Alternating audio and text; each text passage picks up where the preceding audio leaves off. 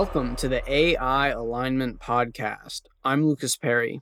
Today's episode is with Jared Brown and Nicolas Moës, two AI policy researchers and AI influencers who are both concerned with the long term and existential risks associated with artificial general intelligence and superintelligence. For us at the Future of Life Institute, we're particularly interested in mitigating threats from powerful AI that could lead to the extinction of life. One avenue of trying to address such threats could be through action in the space of AI policy. But just what can we do today to help ensure beneficial outcomes from AGI and superintelligence in the policy sphere? This podcast focuses on this question.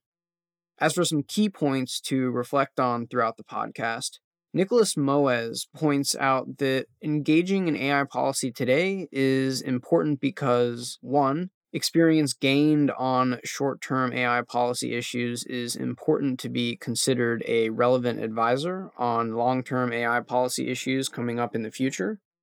Two, there are very few people that care about AGI safety currently in government, politics, or policy communities.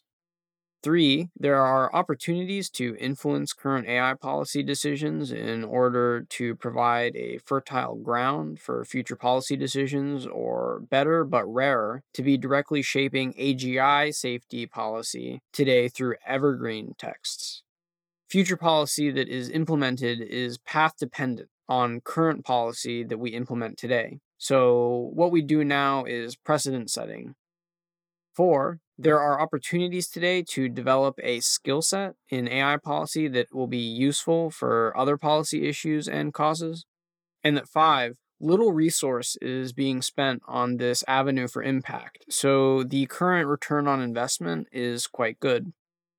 Finally, I'd like to reflect on the need to bridge the long term and short term partitioning of AI risk discourse.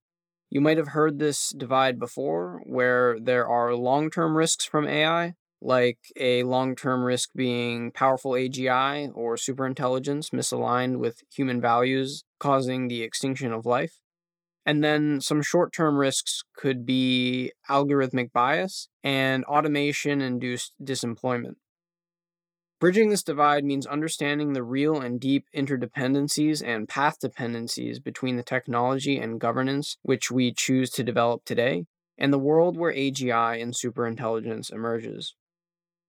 For those not familiar with Jared Brown or Nicolas Moës, Nicolas is an economist by training focused on the impact of artificial intelligence on geopolitics, the economy, and society. He is the Brussels based representative of the Future Society, he is passionate about global technological progress. Nicolas monitors global developments in the legislative framework surrounding AI. He completed his master's degree in economics at the University of Oxford with a thesis on institutional engineering for resolving the tragedy of the commons in global contexts. Jared is the senior advisor for government affairs at FLI, working to reduce global catastrophic and existential risk by influencing the U.S. policymaking process, especially as it relates to emerging technologies. He is also a special advisor for government affairs at the Global Catastrophic Risk Institute. He has spent his career working at the intersection of public policy, emergency management, and risk management, Having previously served as an analyst in emergency management and homeland security policy at the U.S. Congressional Research Service and in homeland security at the U.S. Department of Transportation. The Future of Life Institute is a nonprofit, and this podcast is funded and supported by listeners like you. So if you find what we do on this podcast to be important and beneficial, please consider supporting the podcast by donating at futureoflife.org/donate. These contributions make it possible for us to bring you conversations like these and to develop the podcast further. You can also follow us on your preferred listening platform by searching for us directly or following the links on the page for this podcast found in the description. And with that, here's Jared Brown and Nicolas Moës on AI policy. I guess we can start off here with developing the motivations around why it's important for people to be considering AI policy. So, why is it important to be working on AI policy right now? It's important right now because there has been an uptake in markets, right? So AI technologies are now embedded in many more products than ever before. Part of it is hype, but part of it is also having a real impact on profits and bottom line. So there is an impact on society that we have never seen before. For example, the way Facebook algorithms have affected recent history is something that has made the population and policymakers panic a bit. And so, quite naturally, the policy window has opened. I think it's also important to be working on it for people who would like to make the world better for two reasons. As I mentioned, since the policy window is open, that means that there is a demand for advice to fill in the gaps that exist in the legislation, right? there have been many concrete situations where, as an AI policy uh, researcher, you get asked to provide input, either by joining expert group or like workshops, or simply directly. Some people you say, "Oh, you know about AI, so could you just send me a position paper on this?" So these policies are getting written right now, which at first is quite soft and then becomes harder and harder policies. And now to the point that at least in the EU, you have regulations for AI on the agenda, which is one of the hardest form of legislation out there once these are written, it's very difficult to change them. It's quite sticky. There is a lot of path dependency in, in legislation. So the first legislation that passed will probably shape the box in which future legislation can evolve. It constrains the trajectory of future policies. And therefore, it's really difficult to take future policies in another direction.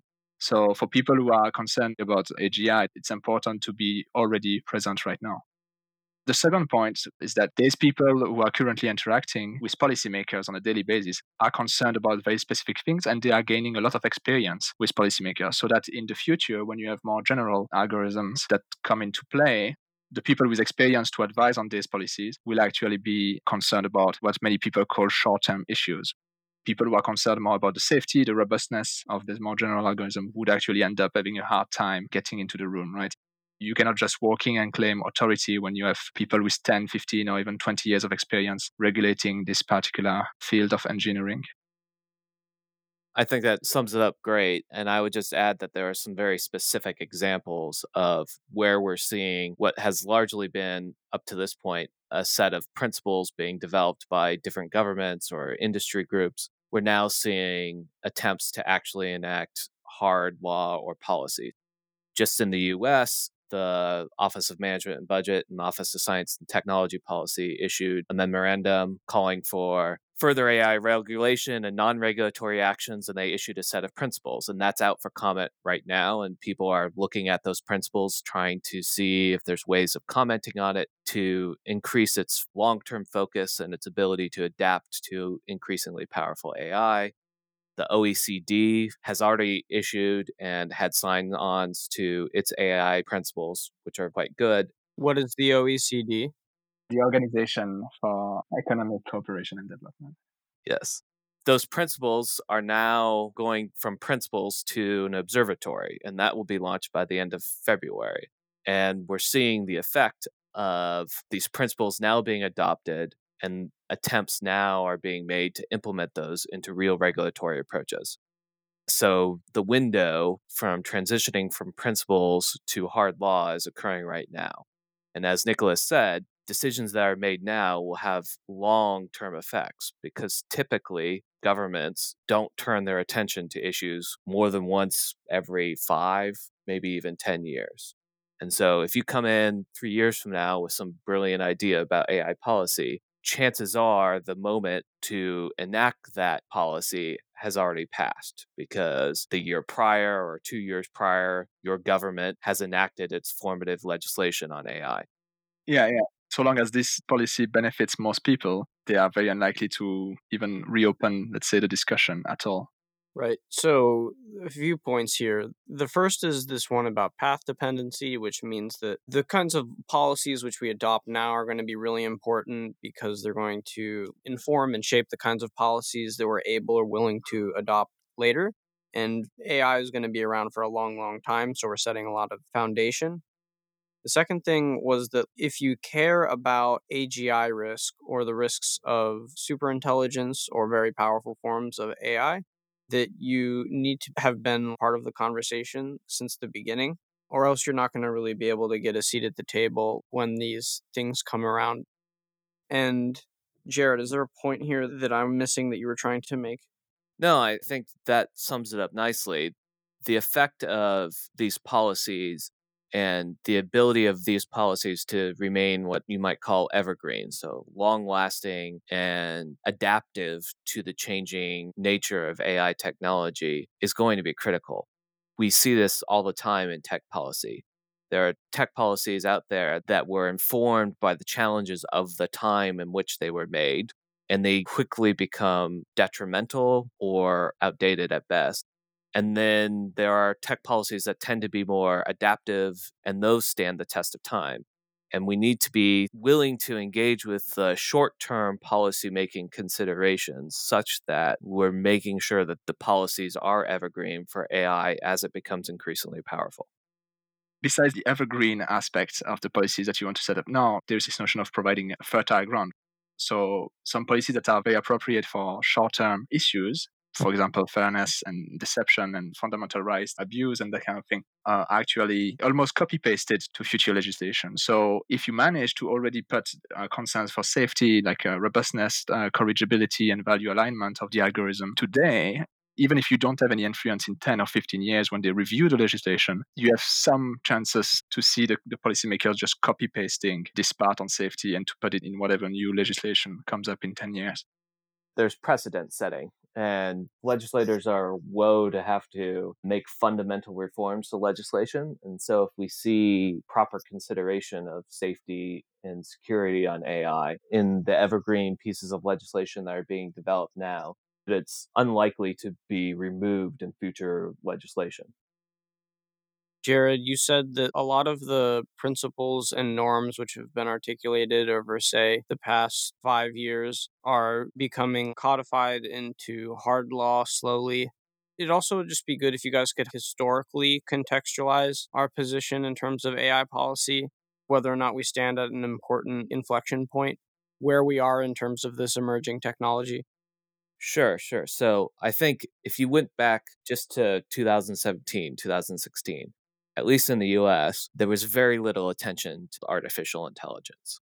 There were a smattering of congressional hearings being held, a few pertinent policy documents being released by executive agencies. But by and large, the term artificial intelligence remained in this science fiction realm of thinking since that time, there's been a massive amount of attention paid to artificial intelligence, such that in almost every Western democracy that I'm familiar with, it's now part of the common discourse about technology policy. The, the phrase emerging tech is something that you see all over the place, regardless of the context. And there's a real sensitivity by Western style democracy policymakers towards this idea that technology is shifting under our feet. There's this thing called artificial intelligence, there's this thing called synthetic biology, there's other technologies linked into that. 5G and hypersonics are two other areas where there's a real understanding that something is changing, but we need to get our arms around it. Now, that has largely started with, in the past year, year and a half, a slew of principles. There are at least 80 some odd sets of principles. FLI was one of the first to create a set of principles along with many partners, and those are the Asilomar AI principles. Those principles you can see replicated and informing many sets of principles since then. We mentioned earlier the OECD AI principles are probably the most substantive and important at this point because they have the signature and backing of so many sovereign nation states, including the United States and most of the EU. Now that we have these core soft law principles, there's an appetite for converting that into real hard law regulation or approaches to how AI will be managed in different governance systems. What we're seeing in the US, there's been a few regulatory approaches already taken. For instance, rulemaking on the inclusion of AI algorithms into the housing market. This vision, if you will, from the Department of Transportation about how to deal with autonomous vehicles, the FDA has approved products coming into the market that involve AI and diagnostics in the healthcare industry and so forth. we're seeing initial policies being established. But what we haven't yet seen in any real context is sort of a cross sectoral, AI broadly focused piece of legislation or regulation. And that's what's currently being developed both in the EU and in the US that type of legislation, which seems like a natural evolution from where we're at with principles into a comprehensive, holistic approach to AI regulation and legislation, is now occurring. And that's why this time is so critical for AI policy. So you're saying that a broader and more holistic view about AI regulation and what it means to have and regulate beneficial AI is developed before more specific policies are implemented with regards to like the military or autonomous weapons or healthcare or nuclear command and control. So typically governments try, whether or not they succeed remains to be seen, to be more strategic in their approach if there is a common element that's affecting many different sectors of society, you try and at least strategically approach that issue to think what is common across all policy arenas where AI is having an effect? And what can we do to legislate holistically about AI?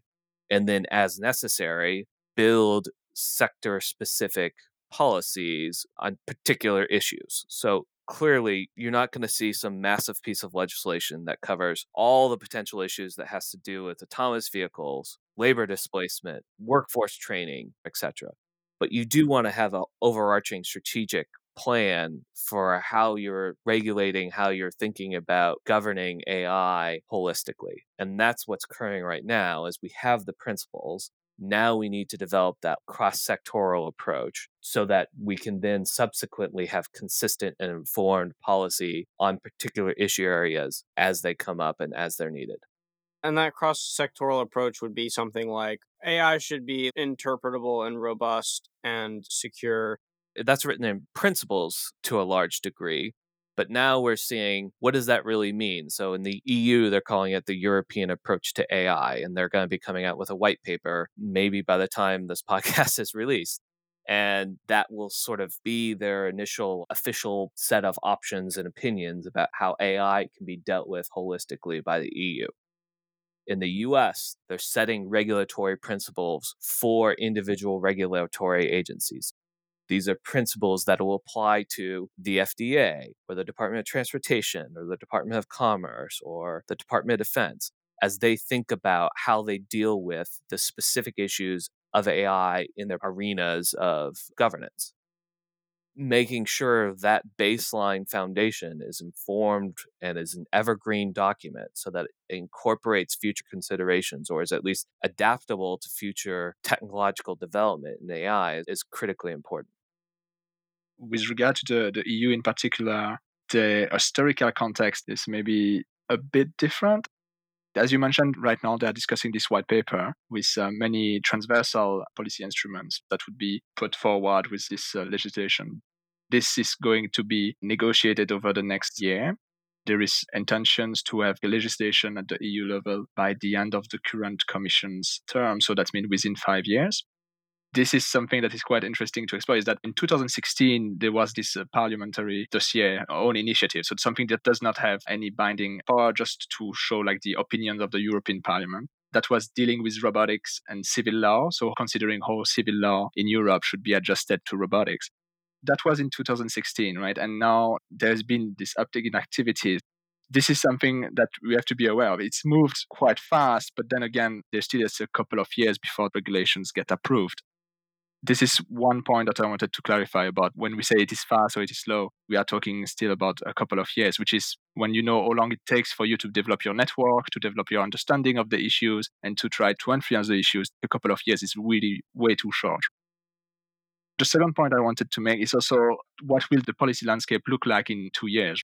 Will we have the EU again leveraging its huge market power to impose its regulations within the European Commission, there are some intentions to diffuse whatever regulations come out of the European Commission right now throughout the world, right? To, to form a sort of influence sphere where all the AI produced, even abroad, would actually be fitting EU standards.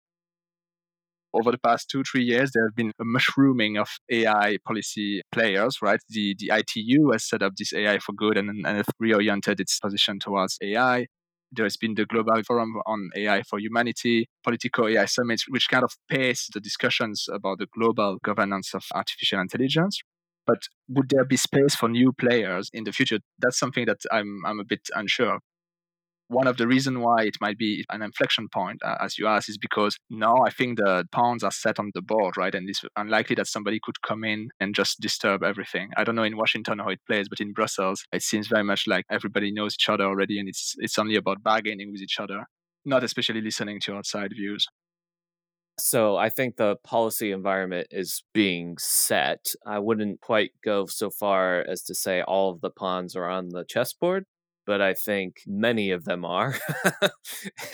the queen is certainly industry, and industry has stood up and taken notice that governments want to regulate and want to be proactive about their approach to artificial intelligence. And you've seen this because you can open up your daily newspaper pretty much anywhere in the world and see some headline about some CEO of some powerful tech company mentioning AI in the same breath as government and government action or government regulation. Industry is certainly aware of the attention that AI is getting, and they are positioning themselves to influence that as much as possible. And so, civil society groups, such as the ones Nicola and I represent, have to step up which is not to say that industry has all bad ideas. Some of what they're proposing is quite good, but it's not exclusively a domain controlled by industry opinions about the regulatory nature of future technologies. All right. I'd like to pivot here more into some of the views and motivations the Future of Life Institute and the Future Society take when looking at AI policy. The question in particular that I'd like to explore is how is current AI policy important for those concerned with AGI risk and long term considerations about artificial intelligence growing into powerful generality and then one day surpassing human beings in intelligence? For those interested in the issue of AGI risk or superintelligence risk, is AI policy today important? Why might it be important? What can we do to help shape or inform the outcomes related to this? I mean, obviously, I'm, I'm working full time on this, and uh, if I could, I, I would work uh, double full time on this. So I do think it's important, but it's still too early to be talking about this in the policy rooms, at least in Brussels. Even though we have identified a couple of policymakers would, would be keen to talk about that, but it's politically not feasible to put forward this kind of discussions. However, AI policy currently is important because there is a demand for advice, for, for policy uh, research, for concrete recommendations about how to govern this uh, technological transition that we are experiencing. So there is this demand where people who are concerned about fundamental rights and safety and robustness civil society group, but also academics and industry themselves sometimes come in with their clear recommendations about how you should concretely regulate or govern or otherwise influence the development and deployment of AI technologies. And in that set of people, if there are people who are concerned about safety, you would be able then to provide advice for providing evergreen policies, as we mentioned earlier, and set up, let's say, a fertile ground for better policies in the future as well. The second point why it's important right now is also the long term workforce management. If people who are concerned about AGI safety are not in the room right now, and if they are in the room but focused only on, on AGI safety, they might be perceived as irrelevant by current policymakers, and therefore they might have restricted access to opportunities for gaining experience in that field. And therefore, over the long term, this dynamic reduce the growth rate, let's say, of the workforce that is concerned about AGI safety, and that could be uh, identified as a relevant advisor in the future. As a general purpose technology, uh, even short term issues regarding AI policy have a long term impact on the whole of society. Both Nicolas and I have used this term path dependency, which you'll hear a lot in our community. And I think it really helps maybe to build out that metaphor various different members of the audience of this podcast are going to have different timelines in their heads when they think about when AGI might occur and who's going to develop it, what the characteristics of that system will be, and how likely it is that it will be unaligned, and so on and so forth. I'm not here to engage in that debate, but I would encourage everyone to literally think about whatever timeline you have in your head or whatever descriptions you have for the characteristics that are most likely to occur when AGI occurs. You have a vision of that future environment. And clearly, you can imagine different environments by which humanity is more likely to be able to manage that challenge than other environments. An obvious example if the world were engaged in World War III 30 years from now and some company develops AGI, that's not good. It's not a good world for AGI to be developed in if it's currently engaged in World War III at the same time. I'm not suggesting we're doing anything to mitigate World War III, but there are different environments for when AGI can occur that will make it more or less likely that we will have a beneficial outcome from the development of this technology. We're literally on a path towards that future. More government funding for AI safety research is a good thing. That's a decision that has to get made. That's made every single day in governments all across the world. Governments have R&D budgets. How much is that being spent on AI safety versus AI capability development? If you'd like to see more, then that decision is being made every single fiscal year of every single government that has an R&D budget. And what you can do to influence it is really up to you and how many resources you're going to put into it. Many of the ways it seems that AI policy currently is important for AGI existential risk are indirect. Perhaps it's direct insofar as there's these foundational evergreen documents and maybe changing our trajectory directly is kind of a direct intervention. How much has nuclear policy changed when our governance of nuclear weapons changed because the US initially decided to use the weapon? That decision irrevocably changed the future of nuclear weapons policy. And there is no way you can counterfactually unspool all the various different ways the initial use of the weapon, not once but twice, by the US, sent a signal to the world that A, the US was willing to use this weapon and the power of that weapon was on full display. There are going to be junctures in the trajectory of AI policy that are going to be potentially as fundamental as whether or not the US should use a nuclear weapon at Hiroshima those decisions are going to be hard to see necessarily right now if you're not in the room and you're not thinking about the way that policy is going to project into the future. That's where this matters. You can't unspool and rerun history. We can't decide, for instance, on lethal autonomous weapons policy. There is a world that exists, a future scenario 30 years from now, where international governance has never been established on lethal autonomous weapons. And lethal autonomous weapons is completely the norm for militaries to use indiscriminately or without proper safety at all. And then there's a world where they've been completely banned. Those two conditions will have serious effect on the likelihood that governments are up to the challenge of addressing potential global catastrophic and existential risk arising from unaligned AGI. And so it's more than just setting a path, it's central to the capacity building of our future to deal with these challenges. Regarding other existential risks, I mean, Jared is more of an expert on that than I am. In the EU, because this topic is so hot, it's much more promising, let's say, as an avenue for impact than other policy dossiers because we don't have the omnibus type of legislation that uh, you have in the US. The EU uh, remains quite topic per topic. In the end, there is very little power embedded in the EU. Mostly it depends on the nation states as well, right? So AI is, has moved at the EU level, which makes you want to work at the EU level AI policy for sure. But for the other issues, it, it sometimes remains still at the national level. That being said, the EU also has this particularity, let's say, of being able to reshape debates at the national level. So, if there were people to consider what are the best approaches to uh, reduce existential risks in general via EU policy, I'm sure there would be a couple of dossiers right now with policy window opens that could be a conduit for impact. If the community of folks that are concerned about the development of AGI are correct and that it may have potentially global catastrophic and existential threat to society, then you're necessarily obviously admitting that AGI is also going to affect society extremely broadly. It's going to be akin to an industrial revolution, as is often said. And that's going to permeate every which way in society. And there's been some great work to scope this out, for instance, in the nuclear sphere. I would recommend to all the audience that they took a look at a recent edited compendium of papers by the Stockholm International Peace Research Institute. They have a fantastic compendium of papers about AI's effect on strategic stability and nuclear risk. That type of sector specific analysis can be done with synthetic biology and various other things that people are concerned about as evolving into existential or global catastrophic risk.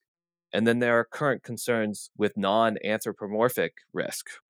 AI is going to be tremendously helpful if used correctly to track and monitor near Earth objects. If you have to be concerned about asteroid impacts, AI is a great tool to be used to help reduce that risk by monitoring and tracking near Earth objects. We may yet make tremendous discoveries in geology to deal with supervolcanoes just recently there's been some great coverage of a AI company called BlueDot for monitoring the potential pandemics arising with the coronavirus. We see these applications of AI very beneficially reducing other global catastrophic and existential risks. But there are aggravating factors as well, especially for other anthropomorphic concerns related to nuclear risk and synthetic biology some people who are concerned about AGI uh, sometimes might see AI as overall net negative in expectation. But a lot of policymakers see AI as an opportunity more than as a risk, right? So starting with a negative narrative or a pessimistic narrative is difficult in the current landscape. In Europe, it might be a bit easier because, for odd historical reason, tends to be a bit uh, more cautious about technology and, and tends to be uh, more proactive about regulations than maybe anywhere else in the world. Not saying whether this is a good thing or a bad thing. I think there's advantages and disadvantages. It's important to know, though, that even in Europe, you still have people who are anti regulation. The European Commission set this independent high level expert group on AI with 52 or 54 experts on AI to decide about the ethical principles that will inform the legislation on AI. So this was for the past uh, year and a half or the past two years, even among them, the divisions are, are really uh, important. Some of them wanted to just let it go for self regulation because even issues of fairness or safety will be detected eventually by society and addressed when they arise. And it's important to mention that actually in the Commission, even though the current white paper seems to be more on the side of preventive regulations or, or proactive regulations, the commissioner for, for digital, Thierry Breton, is definitely cautious about the approach he takes, but you can see that he is quite positive about the potential of technology. The important thing here as well is that these players have an influential role to play on policy, right? So coming back to this negative narrative about AGI, it's also something where we have to talk about how you communicate uh, and how you influence in the end the policy debate given the current preferences and, and uh, opinions of people in society as a whole, not only the opinions of experts. If it was only about experts, it would be maybe different, but this is politics, right? The, the opinion of uh, everybody matters, and, and it's important that whatever influence you want to have on AI policy is compatible with the rest of society's opinion. So I'm curious to know more about the extent to which the AI policy sphere is mindful of and exploring the shorter term global catastrophic or maybe even existential risks that arise from the interplay of more near term artificial intelligence with other kinds of technologies. Jared mentioned a few in terms of synthetic biology and global pandemics and autonomous weapons and AI being implemented in the military and early warning detection systems. So, I'm curious to know more about the extent to which there are considerations and discussions around the interplay of shorter term AI risks with actual global catastrophic and existential risk? So there's this general understanding, which I think most people will accept, that AI is not magical. It is open to manipulation. It has certain inherent flaws in its current capability and constructs. We need to make sure that that is fully embraced as we consider different applications of AI into systems like nuclear command and control. At a certain point in time, the argument could be sound that AI is a better decision maker than your average set of humans in a command and control structure. There's no shortage of instances of near misses with nuclear war based on existing sensor arrays and so on and so forth, and the humans behind those sensor arrays with nuclear command and control. But we have to be making those evaluations fully informed about the true limitations of AI. And that's where the community is really important. We have to cut through the hype and cut through overselling what AI is capable of and be brutally honest about the current limitations of AI as it evolves and whether or not it makes sense from a risk perspective to integrate AI in certain ways. There's been human mistakes that have led to close calls, but I believe these close calls have been corrected because of another human in the loop. In early warning systems, uh, you might actually end up with no human in the loop, I mean, again, we cannot really say whether these human in the loop were statistically uh, important because we don't have the alternatives, obviously, to compare it to. Another thing regarding whether some people think that AI is magic, I, I think it would be a bit more cynical. I still find myself in some workshops or policy conferences where you have some people who apparently haven't seen ever a line of code in, in their entire life and still believe that if you tell the developer, make sure your AI is explainable, that uh, magically the AI would become explainable. This is still quite common in Brussels, I'm afraid. But there is a lot of heterogeneity. I think now we have even uh, among the 705 MEPs, there is one of them who is a former programmer from France. And, and that's the kind of person who, given his expertise, if he's placed on the AI dossier, I guess he would have a lot more influence because of his expertise. Yeah, I think in the US, there's this phrase that kicks around that the US is experiencing a tech lash, meaning there's a growing reluctance, cynicism, criticism of major tech industry players. Of this started with the Cambridge Analytica problems that arose in the 2016 election. Some of it's related to concerns about potential monopolies. I will say that it's not directly related to AI, but that general level of criticism, more skepticism is being imbued into the overall policy environment. And so people are more willing to question the latest, next greatest thing that's coming from the tech industry because we're currently having this retrospective analysis of what we used to think of a fantastic and development may not be as fantastic as we thought it was. That kind of skepticism is somewhat helpful for our community because it can be leveraged for people to be more willing to take a critical eye in the way that we apply technology going forward, knowing that there may have been some mistakes made in the past. Before we move on to more empirical questions and questions about how AI policy is actually being implemented today, are there any other things here that you guys would like to touch on or say about the importance of engaging with AI policy and its interplay and role in mitigating both AGI risk and existential risk? Yeah, the so-called Brussels effect, which actually described the fact that whatever decisions in European policy uh, that is made is actually influencing the rest of the world. I mentioned it briefly earlier. I'd be curious to hear what uh, you, Jared, thinks about that. Like in Washington, do people consider the GDPR, for example, as a pre-made text that they can just copy paste? Because apparently, like I know that California has reused something quite similar based on GDPR. By the way, GDPR is the General Data Protection Regulations governing protection of privacy in the EU. It's a regulation, so it has a binding effect on EU member states. But by the Brussels effect, what I mean is that, for example, this big piece of legislation has been, let's say, integrated by big companies abroad, including like US companies, to ensure that they can keep access to the European market. And so the Commission is actually quite proud of uh, announcing that, for example, some Brazilian legislator or some Japanese legislator or some Indian legislators are coming to the Commission to translate the text of GDPR and to take it back to their discussion in their own uh, jurisdiction. I'm curious to hear what you think of whether the European third way uh, about AI has uh, greater potential to lead to beneficial AI and, and beneficial AGI than legislation coming out of the US and China, given the economic incentives that they've got.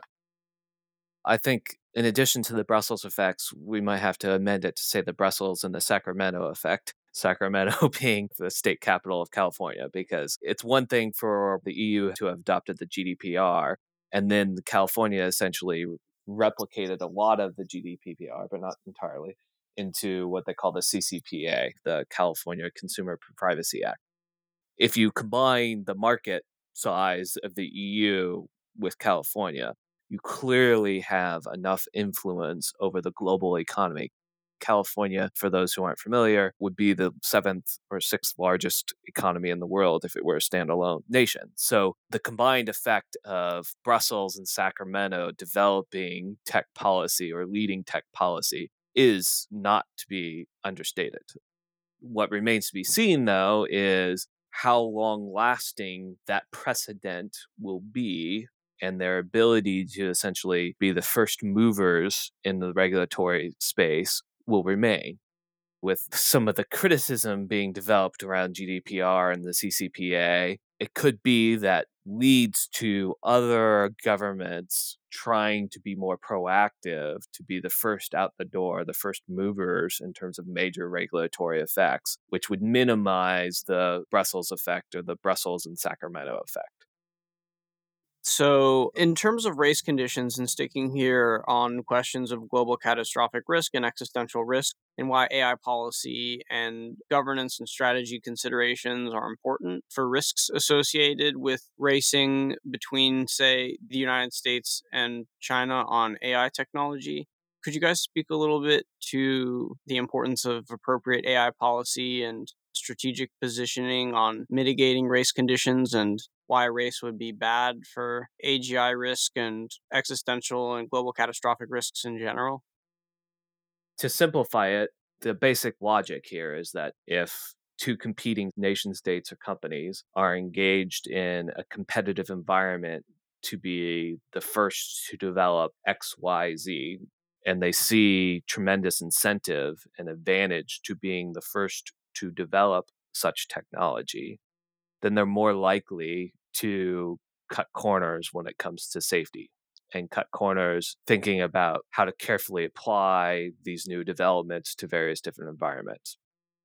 There has been a lot of discussion about who will come to dominate the world and control AI technology. I'm not sure that either Nicolas or I really think that narrative is entirely accurate technology need not be a zero sum environment where the benefits are only accrued by one state or another, or that the benefits accruing to one state necessarily reduce the benefits to another state. And there has been a growing recognition of this. Nicolas earlier mentioned the high level expert group in the EU an equivalent type body in the US is called the National Security Commission on AI. And in their interim report, they recognize that there is a strong need, and one of their early recommendations is for what they call track 1.5 or track 2 diplomacy, which is essentially jargon for engagement with China and Russia on AI safety issues. Because if we deploy these technologies in reckless ways, that doesn't benefit anyone and we can still move cooperatively on AI safety and on the responsible use of AI without mitigating or entering into a zero sum environment where the benefits are only going to be accrued by one state or another. I definitely see the safety technologies as that would benefit everybody. If we are thinking in two different types of inventions, the one that promotes safety indeed would be useful. But I believe that enhancing raw capabilities, you would actually raise for that, right? So I totally agree with you. This is a narrative. I know people on both sides seeing this as a silly thing, you know, with media hype and, of course, industry benefiting a lot from this narrative. There is a lot of this, though, that remains the rational thing to do, right? Whenever you start negotiating standards, you can say, well, look at our systems, they are more advanced, so this should become the global standards for AI, right? that actually is worrisome because the trajectory right now, since there is this narrative in place, is that over the medium term, you would expect the technologies maybe to diverge. And so both blocks, or if you want to charitably include the EU uh-huh. into this race, the three blocks will start diverging and therefore will need each other less and less. The economic cost of an open conflict would actually decrease, but this is over the very long term. That's kind of the dangers of race dynamics as I see them. And again, it's very heterogeneous, right? When we say the US against China, when you look at the more granular level of even units of governments are sometimes operating with a very different mindset. So, as for whether AI policy can actually be relevant to this race dynamic, I do think they can because, at least on the Chinese side, as far as I know, there is this uh, awareness of the safety issues, right? And there has been a pretty explicit article. It was like the US and China should work together to future proof AI. So it gives you the impression that some government officials or former government officials in China are interested in this dialogue about the safety of AI, which is what we would want we don't especially have to put the raw capabilities question on the table so long as there is common agreement about safety. At the global level, there is a lot of things happening to tackle this coordination problem. For example, the OECD AI Policy Observatory is an interesting setup because that's an institution with which the US is still interacting. There have been fewer and fewer multilateral fora with which the US administration has been willing to interact constructively, let's say. But for the OECD one, yes, there's been quite a lot of interactions. China is an observer to the OECD. So I do believe that there is potential there to have a dialogue between the US and China, in particular about AI governance. And plenty of other fora exist at the global level to enable this track 1.5 slash track 2 diplomacy that you mentioned, Jared. For example, the Global Governance of AI Forum, which uh, the Future Society has organized, and Beneficial AGI that Future of Life Institute has organized. Yeah, and that's sort of part and parcel with one of the most prominent examples of some people call it scientific diplomacy, and that's kind of a weird term, but the Pugwash conferences that occurred all throughout the Cold War, where technical experts were meeting on the side to essentially establish a rapport between Russian and US scientists on issues of nuclear security and biological security as well.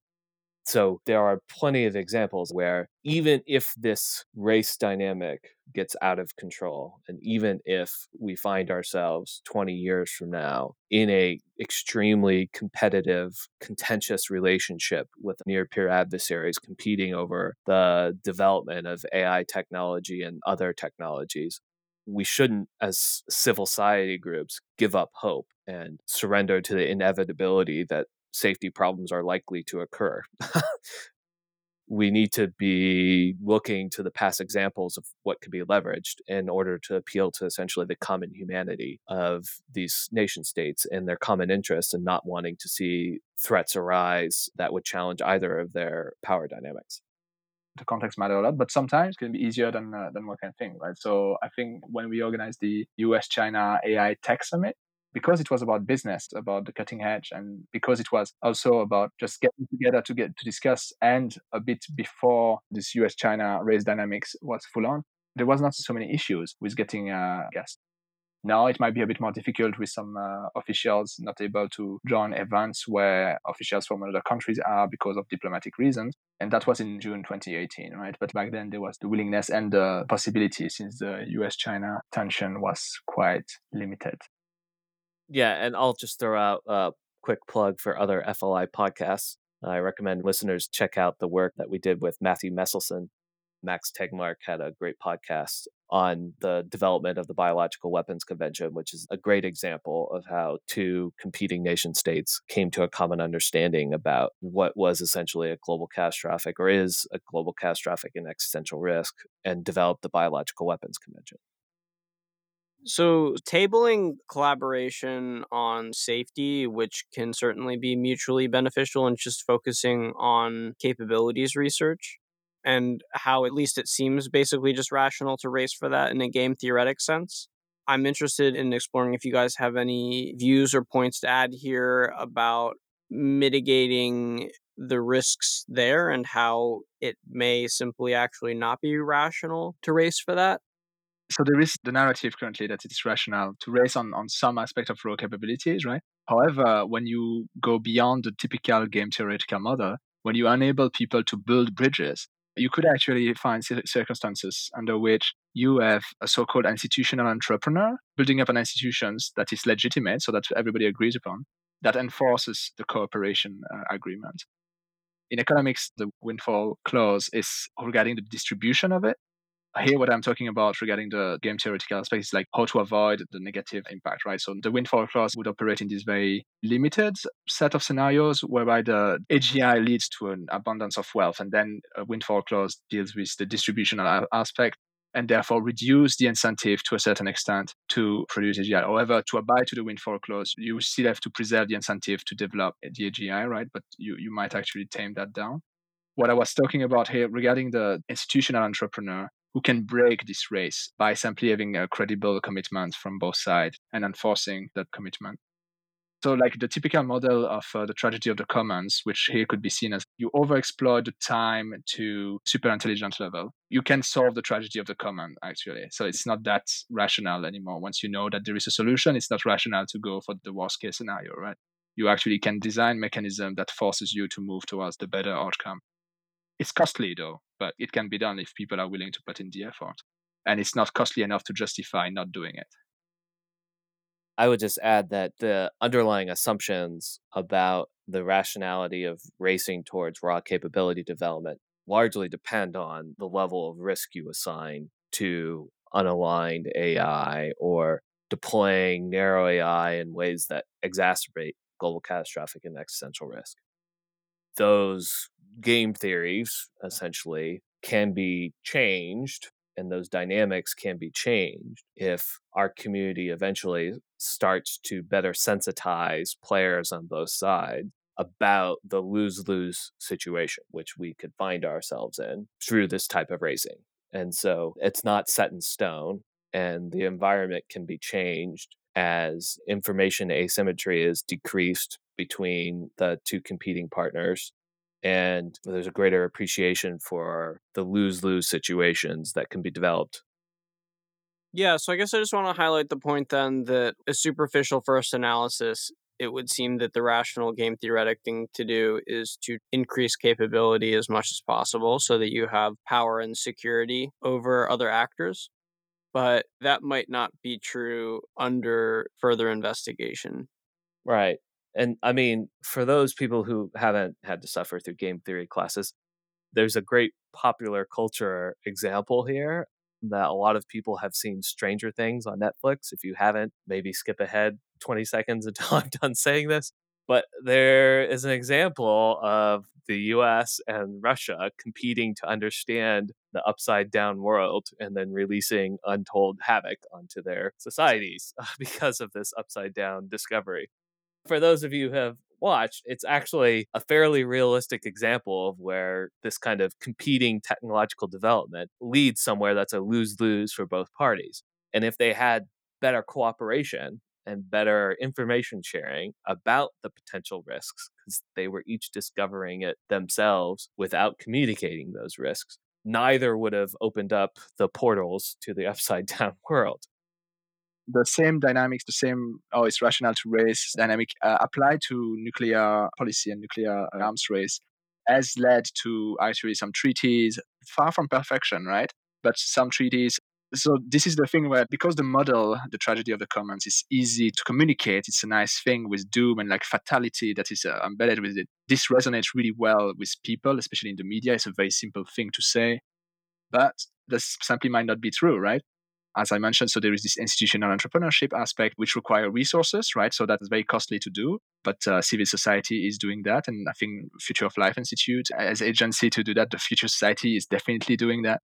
We are actually agents of breaking away from these game theoretical situations that would be otherwise unlikely we fixate a lot on the model, but in reality, we have seen the, the nuclear policy, the worst case scenario being averted sometimes by mistake, right? The human in the loop not not following the policy or something like that, right? So it's interesting as well. It shows how unpredictable all this is. It really shows that for AI, the same. You could have the militaries on both sides, literally from one day to the next, start a discussion about AI safety and how to ensure that they keep control. there is a lot of goodwill on both sides. And so maybe we could say like, oh, the economist and I'm an economist by training, so I can be a bit harsher on, on myself there. Like the economist would say, but this is not rational. Well, in the end, it is more rational, right? So long as you win, you know, remain in a healthy life and feel like you have done the right thing, this is a rational thing to do. Maybe if Netflix is not your thing, Inadequate Equilibria by Eliezer Yudkowsky explore this kind of conundrums as well why there are suboptimal situations in life in general. It's a very uh, general model, but uh, I found it very interesting to think about these issues. And in the end, it boils down to this kind of uh, situations. Yeah, right. Like, for example, the United States and Russia having like 7,000 nuclear warheads each and being on hair trigger alert with one another is a kind of inoptimal equilibrium that we've nudged ourselves into. I mean, and maybe just completely unrealistic, but a more optimum place to be would be no nuclear weapons, but have used all of that technology and information for nuclear power. We would all just be better off.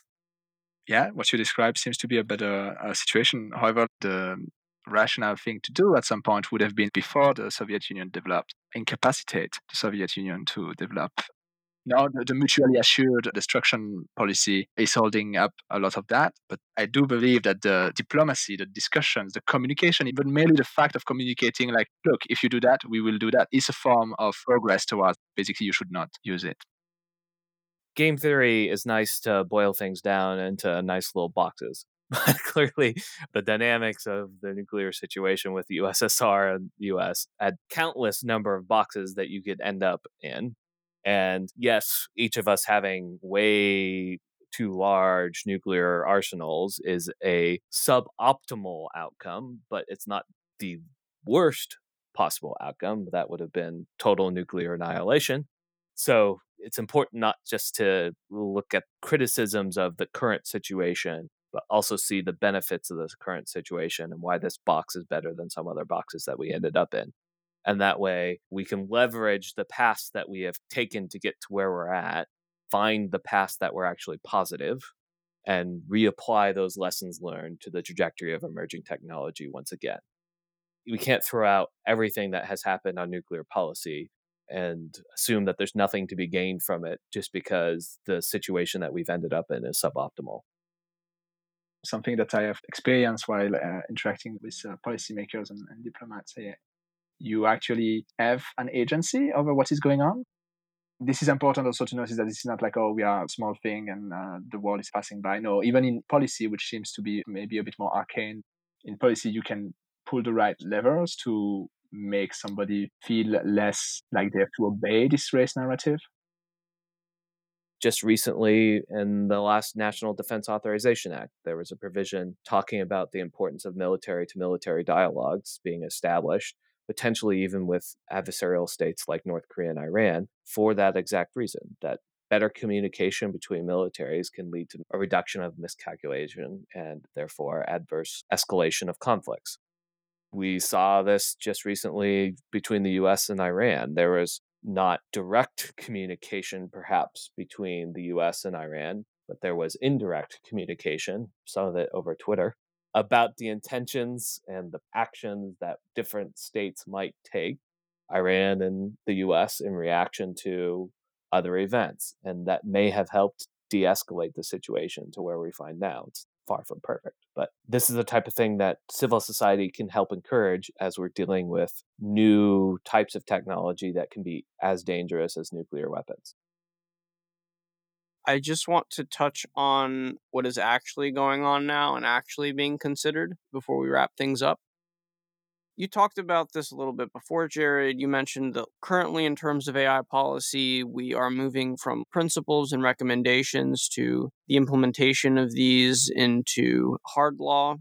So, building off of this, I'm just trying to get a better sense of where AI policy is currently what are the kinds of things that have been implemented and what hasn't and what needs to be done so there are some key decisions that have to be made in the near term on ai policy that i see replicating in many different government environments one of them is about liability I think it's very important for people to understand the influence that establishing liability has for safety considerations. By liability, I mean who is legally responsible if something goes wrong. The basic idea is if an autonomous vehicle crashes into a school bus, who's going to be held responsible and under what condition? Or if a algorithm is biased and systematically violates the civil rights of one minority group, who is legally responsible for that? Is it the creator of the algorithm? Is it the developer of the algorithm? Is it the deployer of that algorithm? Is there no liability for anyone at all in that system? And governments writ large are struggling with trying to assign liability. And that's a key area of governance in AI policy that's occurring now. For the most part, it would be wise for governments to not provide blanket liability to AI simply as a matter of trying to encourage and foster the adoption of those technologies such that we encourage people to essentially use those technologies in unquestioning ways and essentially surrender the decision making from the human to that AI algorithm. There are other key issue areas. There is the question of educating the populace. An example here I give is you hear the term financial literacy all the time about how educated is your populace about how to deal with money matters. And there's a lot about technical literacy, technology literacy being developed. The Finnish government has a whole course on AI they're making available to the entire EU. How we educate our population and prepare our population from a workforce training perspective matters a lot. If that training incorporates considerations for common AI safety problems. If we're training people about how adversarial examples can affect machine learning and so on and so forth, we're doing a better job of sensitizing the population to potential long term risk. That's another example of where AI policy is being developed. And I'll throw out one more, which is a common example that people will understand. You have a driver's license from your state. The state has traditionally been responsible for deciding the human qualities that are necessary in order for you to operate a vehicle. And the same goes for state licensing boards have been responsible for certifying and allowing people to practice the law or practice medicine. Doctors and lawyers there are national organizations, but licensing is typically done at the state. Now, if we talk about AI starting to essentially replace human functions, governments have to look again at this division about who regulates what and when. There's sort of an opportunity in all democracies to reevaluate the distribution of responsibility between units of government about who has the responsibility to regulate and monitor and govern AI when it is doing something that a human being used to do. And there are different pros and cons for different models, but suffice to say that that's a common theme in AI policy right now is how to deal with who has the responsibility to govern AI if it's essentially replacing what used to be formerly exclusively a human function. Yeah. So in terms of where we stand currently, actually, let's bring some context maybe to this uh, question as well, right? The way it has evolved over the past few years is that you had very really ethical principles in 2017, 2018. Let's look at the global level first. Like at the global level, you had like, for example, the Montreal Declaration, which was intended to be global, but for mostly fundamental rights oriented countries. So that, that excludes some of the key players we have already talked about it dozens and dozens of principles for AI in various contexts or in general, right? That was 2018. And then what we have seen is more the first multilateral guidelines. So for the OECD principles, JPI, which is this global panel on AI, was also a big thing between Canada and France, which was initially intended to become kind of the international body for AI governance, but that deflated a bit uh, over time. And so you had also the establishment of all this fora for discussion, right, that I have already mentioned. Politico AI summits and Event Global Forum on AI for Humanity, which is again a Franco Canadian initiative like the AI for Good, the Global Governance of AI Forum in the Middle East. There is this ethically aligned design initiative at the IEEE, which is a global standard setter, which has garnered a lot of attention among policymakers and other stakeholders. But the move towards harder law is coming. And since it's towards harder law, at the global level, there is not much that can happen. Nation states remain sovereign in, in, in the eye of uh, international law. So, unless you write up an international treaty, it would be at the government level that you have to move towards hard law. So, at the global level, the next step that we can see is this audit and certification principles. It's not hard law, but you use labels to independently certify whether an algorithm is good. Some of them are tailored for specific countries. So, I think Denmark has its own certification mechanism for AI algorithm the US is seeing the appearance of various initiatives, notably by the big consulting companies, which are all the auditors. So this is something that is interesting to see how we shift from soft law towards this industry-wide regulation for these algorithms. At the EU level, where you have some hard legislative power, you had also a high level group on liability, which is very important because they basically argued that we're going to have to update product liability rules in certain ways for AI and for Internet of Things products this is interesting to look at as well because when you look at product liability rule, this is hard law, right? So what they have recommended is directly translatable into this legislation. And so you move on at this stage, uh, since the end of 2019, you have this hard law coming up, and this commission white paper which really kickstarts the debate about what will the regulation for AI be, and whether it will be a regulation. It could be something else like a directive the high level expert group had come up with a self assessment list for companies to see whether they are obeying the ethical principles decided upon in Europe. So these are kind of soft self regulation things, which might eventually affect court rulings or something like that, but they do not represent the law. And now the big players are moving in either at the global level with this more and more powerful labeling initiatives or certification initiative, and at the EU level with this hard law. And the reason why the EU level has moved on towards hard law so quickly is because during the very short campaign of the Commission president, AI was a political issue. The techlash was strong, and, and of course, a lot of industry was complaining that there was nothing happening in AI in the EU, so they wanted uh, strong action and that kind of stuff. These circumstances have led the EU to be in pole position for developing hard law, elsewhere in the world, you, you actually have more fragmented initiatives at this stage except the OECD uh, AI Policy Observatory, which might be influential in itself, right? It's important to note the AI principles that the OECD has published, even though they are not binding, they would actually influence the whole debate, right? Because at the international level, for example, when the OECD had privacy principles, this became the reference point for many legislators, right? So some countries who don't want to spend years even debating how to legislate AI might just like, okay, here is the OECD principles. How do we implement that in our current body of law? And that's it. And I'll just add one more quick dynamic that's coming up with AI policy, which is essentially the tolerance of that government for the risk associated with emerging technology. A classic example here is the US actually has much higher level flood risk tolerance than other countries. So we engineer largely throughout the US our dams and our flood walls and our other flood protection systems to a 1 in 100 year standard, meaning the flood protection system is supposed to protect you from a severe storm that would have a 1% chance of occurring in a given year. Other countries have vastly different decisions there different countries make different policy decisions about the tolerance that they're going to have for certain things to happen.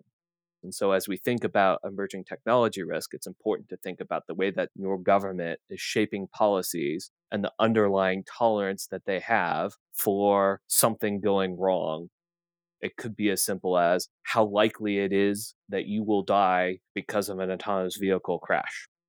And the EU traditionally has had what they call a precautionary principle approach, which is in the face of uncertain risks, they're more likely to regulate and restrict development until those risks are better understood than the US, which typically has adopted the precautionary principle less often. There is a lot of uncertainty, a lot of uncertainty about policy, but also a lot of uncertainty about the impact that all these technologies are having. The dam standard, you can quantify quite easily the force of nature, but here we are dealing with social forces that are a bit different. I still remember quite a lot of people being very negative about Facebook uh, chances of success because people would not be willing to put pictures of themselves online. I guess 10 years later, these people have been proven wrong. The same thing could happen with AI, right? So people are currently, at least in the EU, afraid of some aspects of AI. So let's say uh, autonomous vehicle, like surrendering decision making about uh, life and death to autonomous vehicle. That's something that maybe as technology improves, people will be more and more willing to do that. So yeah, it's very difficult to predict and even more to quantify, I think. All right. So thank you both so much. Do either of you guys have any concluding thoughts about AI policy or anything else you'd just like to wrap up on? I just hope the audience really appreciates the importance of engaging in the policy discussion, trying to map out a beneficial path forward for AI policy. Because if you're concerned, like we are, about the long term trajectory of this emerging technology and other emerging technologies, it's never too early to start engaging in the policy discussion on how to map a beneficial path forward. Yeah, and one last thought. Uh, we were talking with Jared a couple of days ago about the number of people doing that. So thank you, by the way, Jared, for inviting me and, and Lucas for inviting me on the podcast, right? But that led us to wonder how many people in the end are doing what we are doing with the motivation that we have regarding these longer term concerns that makes me think yeah there is very few uh, resources like labor resources financial resources dedicated to this issue and I'd be really interested if there is in the audience anybody interested in that issue. Definitely, they should get in touch. There are too few people right now with similar motivations and caring about the same thing in AI policy to actually miss the opportunity of, uh, of meeting uh, each other and coordinating better. Agreed. All right, wonderful. So, yeah, thank you guys both so much for coming on.